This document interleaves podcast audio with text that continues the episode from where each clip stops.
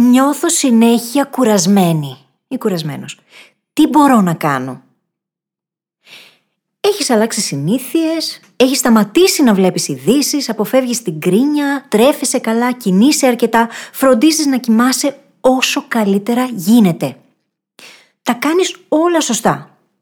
Γιατί όμως συνεχίζεις να νιώθεις κουρασμένος ή κουρασμένη; Τι είναι αυτό που λείπει από την εξίσωση για να έχεις την πνευματική και σωματική ενέργεια που θέλεις; Πέρα από το κομμάτι της υγείας, που εννοείται ότι χρειάζεται να το τσεκάρουμε όλοι τακτικά με το γιατρό μας, υπάρχει κάτι που είμαι σίγουρη ότι δεν έχεις λάβει υπόψη.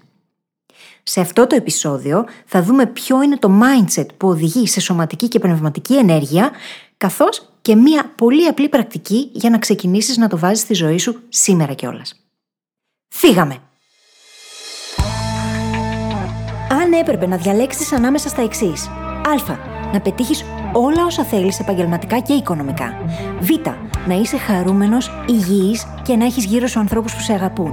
Ή Γ. Να βρεις σκοπό στη ζωή σου και να κάνεις τη διαφορά. Ποιο από τα τρία θα επέλεγες; Λοιπόν, σου έχω υπέροχα νέα. Δεν χρειάζεται να διαλέξεις. Μπορείς να τα έχεις όλα. Το θέμα είναι πώς μπορούμε να πετύχουμε όλα όσα θέλουμε, ενώ παράλληλα είμαστε ευτυχισμένοι και νιώθουμε ολοκληρωμένοι, χωρίς να πρέπει να συμβιβαστούμε. Αυτό είναι το ερώτημα που θα απαντήσουμε μαζί και μας περιμένει ένα εκπληκτικό ταξίδι. Το όνομά μου είναι Φίλης Γαβρίλιδου και σε καλωσορίζω στο podcast μου Φιλισοφίες.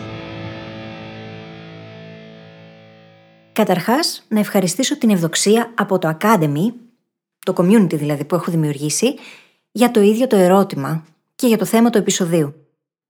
Το Academy πρακτικά είναι μια κοινότητα στην οποία βρισκόμαστε άνθρωποι που έχουμε σαν προτεραιότητα την εξέλιξή μας και μπορούμε μέσα από εκεί να ανταλλάξουμε ιδέες, να δώσουμε accountability ο ένας στον άλλον, μοιράζομαι υλικό, κάνουμε συζητήσεις, μου προτείνετε θέματα και με βοηθάτε και μένα μέσα από όλη αυτή τη διαδικασία να κάνω τη δουλειά μου πολύ πιο αποτελεσματική έτσι ώστε να μιλάει απευθείας στις δικές σας ανάγκες. Αν λοιπόν σε ενδιαφέρει να γίνεις και εσύ μέλος του community μας, μπορείς να γραφτείς από το link που θα βρεις στη σημειώση της εκπομπής. Και πάμε τώρα στο επεισόδιό μας. Θα σου πω πώς λειτουργούσα παλιότερα. Η δουλειά μου ήταν το ναρκωτικό μου. Δεν ξεκουραζόμουν ποτέ, δούλευα συνήθως ως αργά. Ατελείωτες ώρες. Χαλάρωνα όταν περίσευε λίγος χρόνος και αυτό με όλους τους λάθος τρόπους. Ποιο ήταν το αποτέλεσμα; Συνήθως δεν κανόνιζα με φίλους και προτιμούσα να μένω σπίτι από την κούραση. Γινόμουν πολύ πιο αναβλητική από ό,τι γίνομαι τώρα, γιατί αυτό ποτέ δεν θα σταματήσει, αλλά το θέμα είναι να μπορείς να το ελέγξεις. Δεν είχα διάβγεια, που σημαίνει ότι και οι αποφάσεις μου υπέφεραν. Είχα πάρα πολύ άγχος, το οποίο δεν το καταλάβαινα καν ότι το έχω. Και το μυαλό μου ήταν συνέχεια στη δουλειά, ό,τι και αν έκανα. Έλα τώρα εδώ που είμαστε μεταξύ μας, σου θυμίζουν κάτι όλα αυτά; Μήπως ταυτίστηκες λιγάκι; Νομίζω ότι οι περισσότεροι άνθρωποι ταυτίζονται με αυτό, γιατί έχουμε μάθει να λειτουργούμε με αυτόν τον τρόπο. Έχουμε μάθει να πιστεύουμε ότι η δουλειά είναι πάνω απ' όλο και ότι χρειάζεται να τρέχουμε από το πρωί στο βράδυ, αν θέλουμε να πετύχουμε τους στόχους μας, να έχουμε οικονομική ευημερία, να καταφέρουμε το οτιδήποτε τέλος πάντων. Πρέπει να δουλεύουμε συνέχεια. Χάσιλ, χάσιλ, χάσιλ. Έτσι δεν μας λένε. Γι' αυτό είμαστε όμως τώρα εδώ, για να αλλάξουμε αυτούς τους τρόπους σκέψης που δεν μας εξυπηρετούν. Σε αυτό το επεισόδιο λοιπόν θα μοιραστώ μαζί σου έναν τρόπο σκέψης που άλλαξε τελείως τον τρόπο που λειτουργώ και μπορεί να βοηθήσει και σένα. Πάμε λοιπόν να δούμε αρχικά το ίδιο το mindset. Ξεκινάμε από το τι συμβαίνει συνήθως. Συνήθως προγραμματίζουμε τη δουλειά μας και ό,τι περισσεύει καταλήγει να γίνεται ελεύθερος χρόνος. Είμαι σίγουρη ότι κάπως έτσι λειτουργείς κι εσύ. Βάζεις στο πρόγραμμά σου πρώτα όλα τα πράγματα που έχεις να κάνεις, όλα τα tasks της δουλειάς και όταν και αν περισσέψει λίγος χρόνος, αυτός ο χρόνος είναι ο ελεύθερος. Και συνήθως καταλήγεις να τον ξοδεύεις μπροστά στο Netflix ή στο YouTube ή κάνοντας κάτι τέλος πάντων το οποίο οδηγεί στο να καίγεσαι περισσότερο παρά να ξεκουράζεσαι. Μην με παρεξηγήσεις και το Netflix είναι χρήσιμο και χρειάζεται. Όμως, σε αυτόν τον ελεύθερο χρόνο χρειάζεται να κάνουμε και άλλα πράγματα. Χρειάζεται να μπαίνουμε σε diffuse mode. Να κάνουμε δηλαδή δραστηριότητες που βοηθούν το μυαλό μας να καθαρίσει, να αδειάσει, για να μπορέσει αργότερα να γίνει δημιουργικό και παραγωγικό. Κάτι άλλο που κάνουμε συνήθως είναι ότι θεωρούμε πως αρκεί απλά μια ελεύθερη Κυριακή ή διακοπές τρεις φορές το χρόνο και αν είμαστε τυχεροί. Θα προτείνω λοιπόν εδώ κάτι ριζοσπαστικό. Πώς θα ήταν αν ξεκινούσες με το να ορίσεις πρώτα τον ελεύθερο σου χρόνο, και όταν το λέω αυτό δεν εννοώ το Σαββατοκύριακο ή μια φορά όταν θα πας διακοπές το καλοκαίρι, αλλά τον ελεύθερο χρόνο που θα έχεις μέσα στη μέρα, μέσα στην εβδομάδα και μέσα στο μήνα. Να ορίσεις πρώτα αυτό. Και ό,τι περισσέψεις μετά, να πάει στη δουλειά. Ξέρω τώρα πώς αντιδράς, είναι σαν να σε βλέπω. Δεν γίνεται και τι είναι αυτά που λες, καταλαβαίνω. Είμαι εκεί που ήσουνα. Δεν πειράζει, θα έρθεις εδώ που είμαι. Πώς θα ήταν λοιπόν, αν όριζες πρώτα τον ελεύθερο σου χρόνο, από μέρα σε μέρα, εβδομάδα σε εβδομάδα, μήνα σε μήνα, και τον υπόλοιπο χρόνο τον μοίραζες για τη δουλειά σου. Προφανώς αυτό σε κάποιες περιπτώσεις θα είναι λίγο πιο tricky, γιατί μπορεί να εργάζεσαι σε κάποια εταιρεία, να είναι συγκεκριμένα τα ωράρια. Αλλά στις μέρες μας, δυστυχώς, οι περισσότεροι από εμάς παίρνουμε τη δουλειά στο σπίτι μαζί μας και καταλήγουμε να δουλεύουμε περιόριστε ώρες. Έχω δίκιο ή όχι; Ο στόχος μας όμως εδώ είναι να προγραμματίζεις τον ελεύθερο σου χρόνο όπως ακριβώς θα προγραμματίσεις και τη δουλειά σου. Δηλαδή, να μπαίνεις στο πρόγραμμα. Εγώ προσωπικά έχω έναν κανόνα. Αν κάτι δεν μπει στο bullet journal μου, στον τρόπο δηλαδή που χρησιμοποιώ για να προγραμματίζω, να πλανάρω τις ημέρες μου, τους μήνες, τις εβδομάδες, και αν δεν μπήκε στο calendar, δεν πρόκειται να γίνει. Γιατί ό,τι δεν προγραμματίζεται απλά δεν γίνεται. Πιστεύω ότι θα βοηθήσει και σένα αυτός ο κανόνας. Αν αρχίσεις και τον εφαρμόζεις λοιπόν και για τον ελεύθερο σου χρόνο, θα αρχίσουν τα πράγματα σιγά σιγά να αλλάζουν. Και ξέρεις γιατί; Γιατί υπάρχει κάτι που λέγεται νόμος του Πάρκινσον. Και τι προβλέπει αυτός ο νόμος, Προβλέπει ότι μία εργασία παίρνει τόσο χρόνο όσο της δίνουμε εμείς για να υλοποιηθεί. Πρακτικά μπορεί να θυμάσαι κάποια στιγμή στο πανεπιστήμιο που είχες αφήσει μια εργασία για την τελευταία στιγμή και την έκανες μέσα σε δύο βράδια, δεν κοιμήθηκες, αλλά η εργασία βγήκε μια χαρά. Αυτό είναι ο νόμος του Πάρκινσον.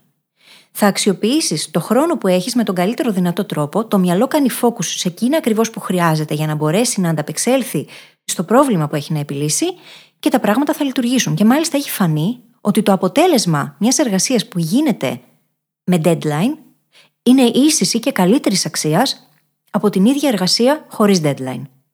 Μαγικό. Τέλειο.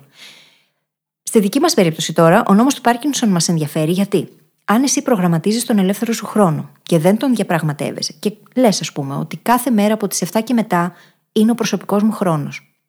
Που σημαίνει ότι στις 7 σταματάνε όλα, σταματάει η δουλειά. Θα κάνεις ό,τι καλύτερο μπορείς για να αποδώσεις τις ώρες που εργάζεσαι. Θα κάνεις καλύτερο focus, θα μπορέσεις να διαμοιράσεις καλύτερα το πρόγραμμά σου, θα μπορέσεις να κάνεις καλύτερα batching θα αφήσω επεισόδια στις σημειώσεις εκπομπής. Μην νομίζω ότι θα σε αφήσω έτσι. Το batching πρακτικά μπορεί να βοηθήσει γιατί οργανώνεις συγκεκριμένες εργασίες μέσα σε ένα συγκεκριμένο παράθυρο χρόνου. Και αυτό μπορεί να βοηθήσει πάρα πολύ στο να είσαι παραγωγικός ή παραγωγική. Επίσης, αυτό που προτείνω τώρα, το να προγραμματίζεις και τον ελεύθερο σου χρόνο και να μπαίνεις στο calendar κανονικότατα, δουλεύει και επειδή κάνεις ένα πάρα πολύ ισχυρό self-signaling. Σκέψου το μήνυμα που έδινες μέχρι σήμερα στον εαυτό σου και στους άλλους όσο δεν προγραμμάτιζες τον ελεύθερο χρόνο. Το μήνυμα ήταν ότι δεν είναι σημαντικό το να ξεκουράζεσαι, ότι εσύ ο ίδιος δεν είσαι σημαντικός, γιατί χρειάζεται να βάλεις σε προτεραιότητα και την υγεία σου, την ψυχολογία σου, τη συναισθηματική σου κατάσταση για να πεις ότι ο ελεύθερος μου χρόνος είναι προτεραιότητα. Άρα, πρακτικά, ήσουν λιγότερο σημαντικός ή σημαντική από τη δουλειά σου. Αν λοιπόν αυτό το αντιστρέψουμε, το self-signaling που γίνεται είναι πανίσχυρο και στην ουσία σε βοηθάει να αρχίσεις να σέβεσαι και να εκτιμάς και λίγο περισσότερο τον ίδιο σου τον εαυτό. Και να τον αγαπάς περισσότερο, θα τολμήσω να πω. Αυτό μπορεί να φέρει πολύ περισσότερη ισορροπία, πολύ περισσότερη παραγωγικότητα, πολύ περισσότερη δημιουργικότητα. Γιατί όταν το μυαλό μας μπορεί να έχει περιόδους στις οποίες χαλαρώνει, είναι δηλαδή σε diffuse mode, μετά μπορεί να κάνει πολύ πιο εύκολα και πολύ πιο βαθιά focus. Μπορεί να εστιάσει, μπορεί να αποδώσει τα μέγιστα. Πράγμα το οποίο δεν συμβαίνει όταν είσαι μονίμως στην πίεση. Και πριν αρχίσεις πάλι τα δεν γίνεται, θέλω να αρχίσεις να αποδέχεσαι ότι όλα γίνονται. Το ότι δεν έχεις ακόμη βρει τον τρόπο δεν σημαίνει ότι αυτός ο τρόπος δεν υπάρχει. Και αν χρειάζεσαι επιπλέον βοήθεια, είμαι εδώ για να σε βοηθήσω. Μπορείς πάντα να επικοινωνήσεις μαζί μου μέσα από το site και να βρούμε έναν τρόπο για να δούμε πώς θα κάνεις τα πράγματα να λειτουργήσουν για σένα. Ποιος είναι ο δικός σου τρόπος. Θα σου δώσω τώρα και μια πρακτική συμβουλή. Βάλε αρχικά σε προτεραιότητα αυτά που λέγαμε πριν. Το να έχεις χρόνο για diffuse. Και θα βρεις και πάλι επεισόδιο στη σημειώση της εκπομπής για να καταλάβεις περισσότερο τι είναι το diffuse mode και γιατί είναι τόσο σημαντικό.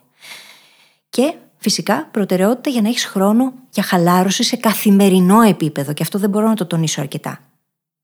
Η ευδοξία που μου έδωσε το θέμα για το επεισόδιο, αυτό που μου είπε είναι πως ορίζει τέτοιο χρόνο για χαλάρωση μια φορά την εβδομάδα την Κυριακή και συνήθως δουλεύει μέχρι τις 11 το βράδυ. Αυτό δεν είναι σε καμία περίπτωση αρκετό.